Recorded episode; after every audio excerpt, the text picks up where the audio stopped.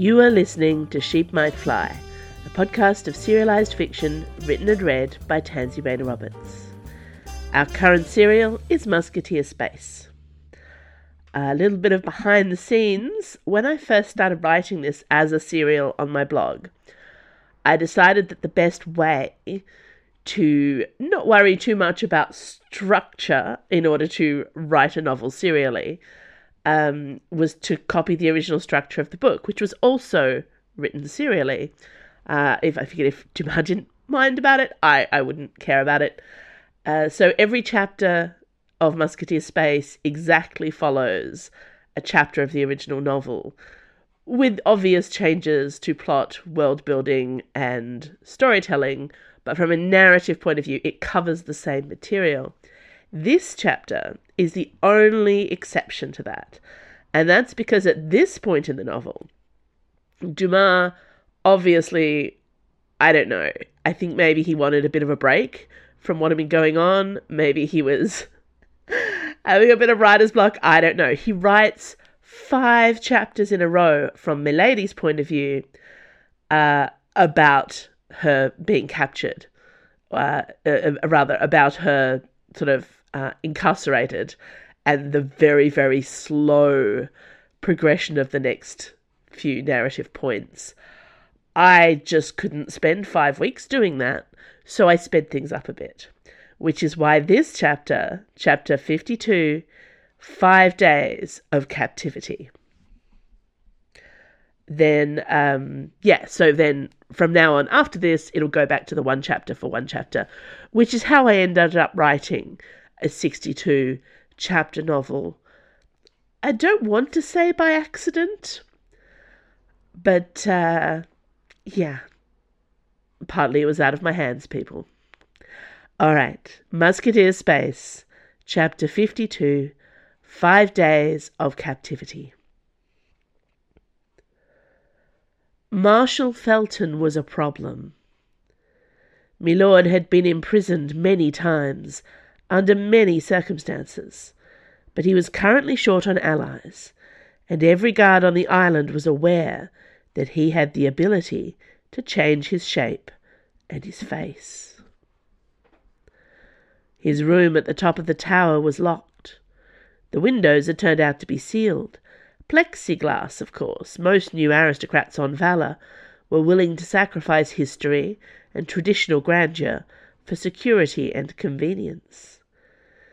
No, the only way Milord was getting out of here was with the help of an ally, and the only one with the clearance to make it happen was the flat-eyed, suspicious, and thoroughly sulky Marshal, who was in charge of security around here. How to crack Felton? She was as dry and resistant as the grey rock that had been hewn into this isolated tower. On an island so far north you could taste ice in the air. But every soldier had a breaking point. She would crack sooner or later. On the first day of captivity, Milord sat quietly and responded obediently to every order. He did not try to scare Marshal Felton, or show her any face other than the one he had so carefully constructed for his identity as Vaniel de Winter, after losing his life as the younger and more cynical Auden d'Hauteville. Milord had won many hearts and opened many doors with this face. There was something about humanity and their susceptibility to a fine pair of cheekbones that he should report back to his own people sooner or later. If cheekbones could be weaponized, conquering humans would be easy. Milord composed himself outwardly while his inner heart burned with rage, rage against D'Artagnan, against Olivia. No, Athos. It was Athos the musketeer who had brought him so low this time around. Olivier was as dead as the husband he had ruthlessly executed. He waited. Finally, the security web on the door hummed in response to a code, and the door swirled open to reveal the implacable figure of Marshal Felton holding a food tray. Milord examined her through his sweeping eyelashes, considering the possibilities. I don't think I can eat, he whispered. No? Felton banged the tray on the plain table in the corner. What's wrong with you? I couldn't begin to say. As Felton turned her back on him, Milord made his move. He slumped forward and fell to the floor in a dead faint. Milord awoke to hear an argument happening over his head. What kind of amateur are you? demanded the dulcet tones of Vaniel's sister-in-law. Pretending to faint is the oldest trick in the book. I thought you were smarter than to fall for a literal slapstick routine. He wasn't pretending, Felton said hotly. The minute confirmed he was unconscious. I told you no one was to enter this room except you and I, and it took him less than a day to compromise your instructions. What's next? Am I going to find you braiding him an escape rope with your own hair? No more medics. No unauthorized personnel. I shudder to think what he could have done with access to medical equipment. There are rules on how to treat prisoners, Felton replied. I will not break those rules simply because he is not human, B said. He has betrayed everything about our race and our planet. You cannot treat him like some common or garden prisoner. Spy, traitor, alien, whatever he is, we should treat him honourably, said Felton. Honourable is not the same as stupid, said B. Stop pretending, Vaniel. I know you're awake. Milord opened his eyes and stretched lazily. He lay on the floor with what felt like a bruise across the top of his face. He had induced his entire body into a legitimate faint, knowing that bruising was a possibility. It all sold the story of his misery. What did I miss? There will be no more swooning, B said flatly. We have been charged to keep you imprisoned until representatives from the fleet collect you. It is the only way that the De Winter family can escape retribution for harbouring an alien spy in the first place. Milord rubbed his face. When you say family, you don't mean those cousins you pretend to be polite to at parties, do you? You mean Morgan. Don't speak her name, B snapped, and stormed out of the cell. Felton, if you disappoint me again, do not expect further employment on Valor, or anywhere else in the solar system. For the rest of the day, Felton brought him every meal on a tray, and Milord said nothing. On the second day of captivity, when Marshal Felton brought in the breakfast tray, Milord saw the star. It was a tiny thing, tattooed on the inside of the wrist and all but concealed by the sweeping sleeve of the uniform, but it was enough. The tray contained basic rations, a glass of juice, only the supper tray included wine, and two elemental bowls, one filled with earth and one with water. The Countess of Clarick insisted you have these, Felton said quietly. The prisoner's charter requires you to be provided with the basic tools of worship. I'm afraid she would not trust you with a flame. Milord shoved the tray away, so that the elemental bowls knocked together and nearly spilled. She mocks me. She knows I do not share her religion. There, a flicker of interest from the Marshal, a hairline crack in her armour. Indeed. What religion do they follow in your world? You mock me too, Milord said angrily. She calls me alien, though she has no evidence but the lies of a man who wants to destroy me. I am as human as you are, Marshal Felton, and I follow the stars. Felton tilted her head to one side. You belong to the Church of All? There was sympathy in her eyes. One more thing that woman has taken from me. My wife is dead, and Bianca controls my daughter. I am never to mention my own religion, lest I contaminate her. Felton's face was unreadable, but Milord knew he had got to her. Did you know I have a daughter? he said, in the gentlest possible tone. I will never see her again. That is why I'm here. Nothing to do with war, or politics, or aliens. The Countess of Clarick has found a way to rid herself of her heir's last surviving parent. I will never leave this tower alive. You will be guarded and protected in accordance with the law, said Felton stubbornly. Milord gave her a wistful, melancholy smile and ate his breakfast. I am sure you believe that, and I respect you for it.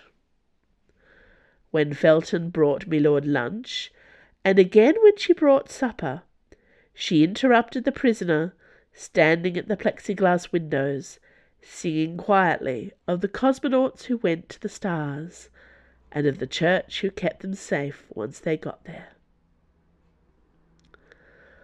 On the third day of captivity, Milord was quiet over breakfast, eyes lowered to the ground. It was a magnificent performance of humble melancholy. He thought perhaps Felton was going to speak to him.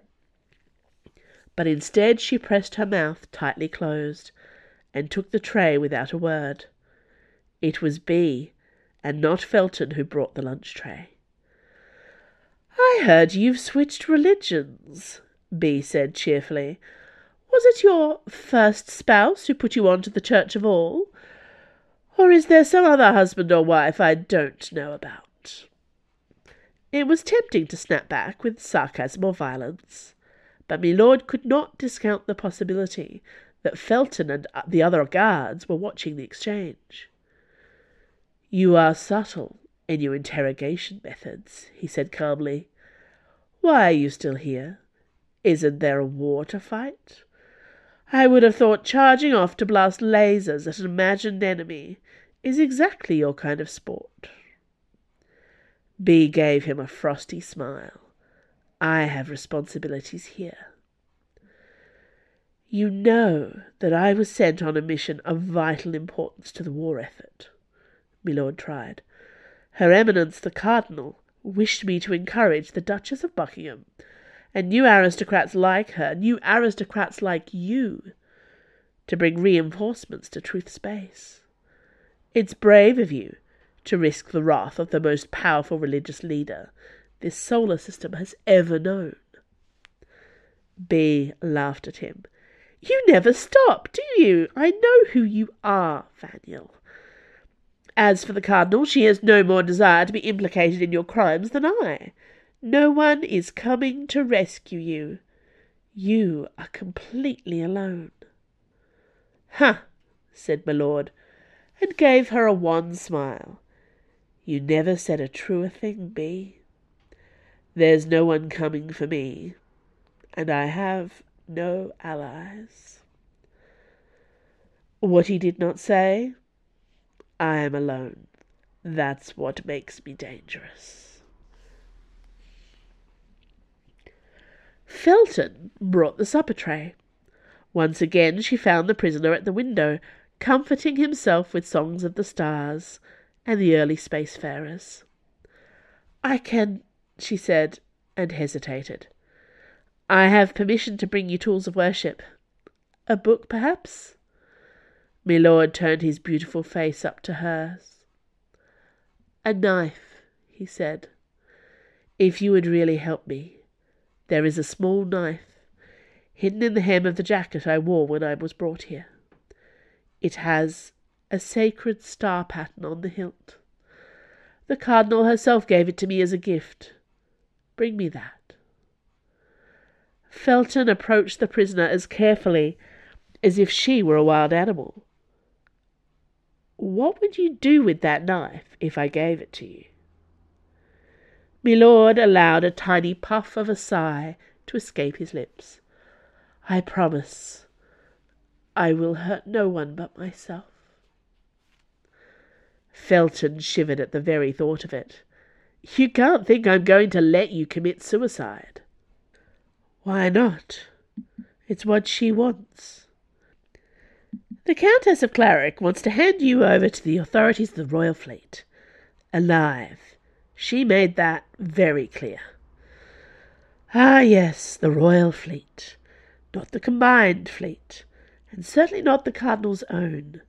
Telling that. Felton's mouth twitched. I have no love of musketeers, but you must know they serve the Crown's justice. They'll be fair with you. Oh, yes, Milord said. Fair. They shall be fair judges, fair juries, and fair executioners, all rolled together into one, or rather, three. You know the three I mean. Ha! said Felton, rolling her eyes. Yes, I have some idea. I took a call from the musketeer Aramis before I received my official orders to hunt you down.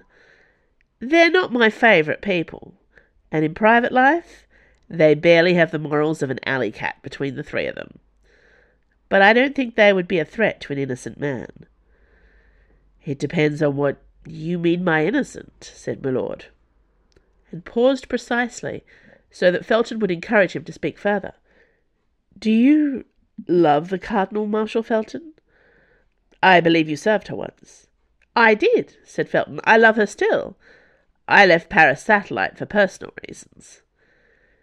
You know that the Musketeers have an unreasonable hatred for the Cardinal and everything she stands for. That's why I've ended up in this awful situation. The Duchess of Buckingham, you know of her? I might have heard her name once or twice, Felton said dryly. She's a monster. She seduced the Regent's husband months ago. And now I can't even speak of what she's doing now. Milord stood and stretched his legs. I should eat to keep up my strength. They will be here for me soon enough. Felton waited impatiently, while Milord chewed through the dull, rote-printed rations. Finally she burst out, Of what do you accuse the Duchess? I accuse nothing. It's not my place. Milord gave her a wry look over one shoulder letting his silver hair fall rakishly over one eye. I can't give away all my secrets. But if the Cardinal's in danger... Marvellous how Felton had put the story together, all on her own, with only a few steering hints from Milord himself. Grave danger. The Duchess of Buckingham has the musketeers wrapped around her little finger. They don't realize the extent of her evil, because their hatred of the cardinal makes them blind. Buckingham used that against them. Felton stepped forward to take the tray. I can't. You know I can't let you out, no matter what you say. You must wait and submit yourself to justice. If what you say is true, there will be no trial, said Milord, patting his mouth with a napkin. I will be dead the moment that the musketeers or their representatives arrive to take me, and by then it will be far too late to save her eminence. As Felton turned to leave, Milord caught her troubled gaze with his own. You will never forgive yourself, he said gently, if I am right and Buckingham's conspiracy succeeds. But God will forgive you. On the fourth day of captivity, Felton brought Milord his knife. I can't give it to you, she said, stumbling over her words. I can't. The Church of All does not condone suicide, and neither do I. But I thought it has the sacred constellations engraved upon it, and I thought it might bring you some comfort to see it. Milord sat by the window, the model prisoner, hands folded submissively in his lap. Perhaps I might hold it for a moment, he asked. You are a strong woman. I know you would stop me if I sought to do violence to myself. But you are right, it has always brought me comfort. Felton hesitated for a moment and handed over the folded knife. Milord squeezed it tightly to his chest and traced the star engravings with his fingertip. You are kinder than I deserve. I would not fear justice at all if you were the judge. Would you like to pray? Felton asked. Milord gave her a sweet, melting smile. I would. They held hands, and they prayed together for some time. When it was over, Milord handed the knife back to his jailer and went to eat his breakfast.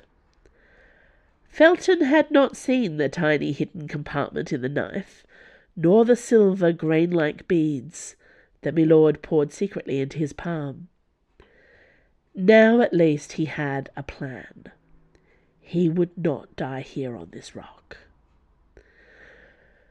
Shall I come again to pray with you?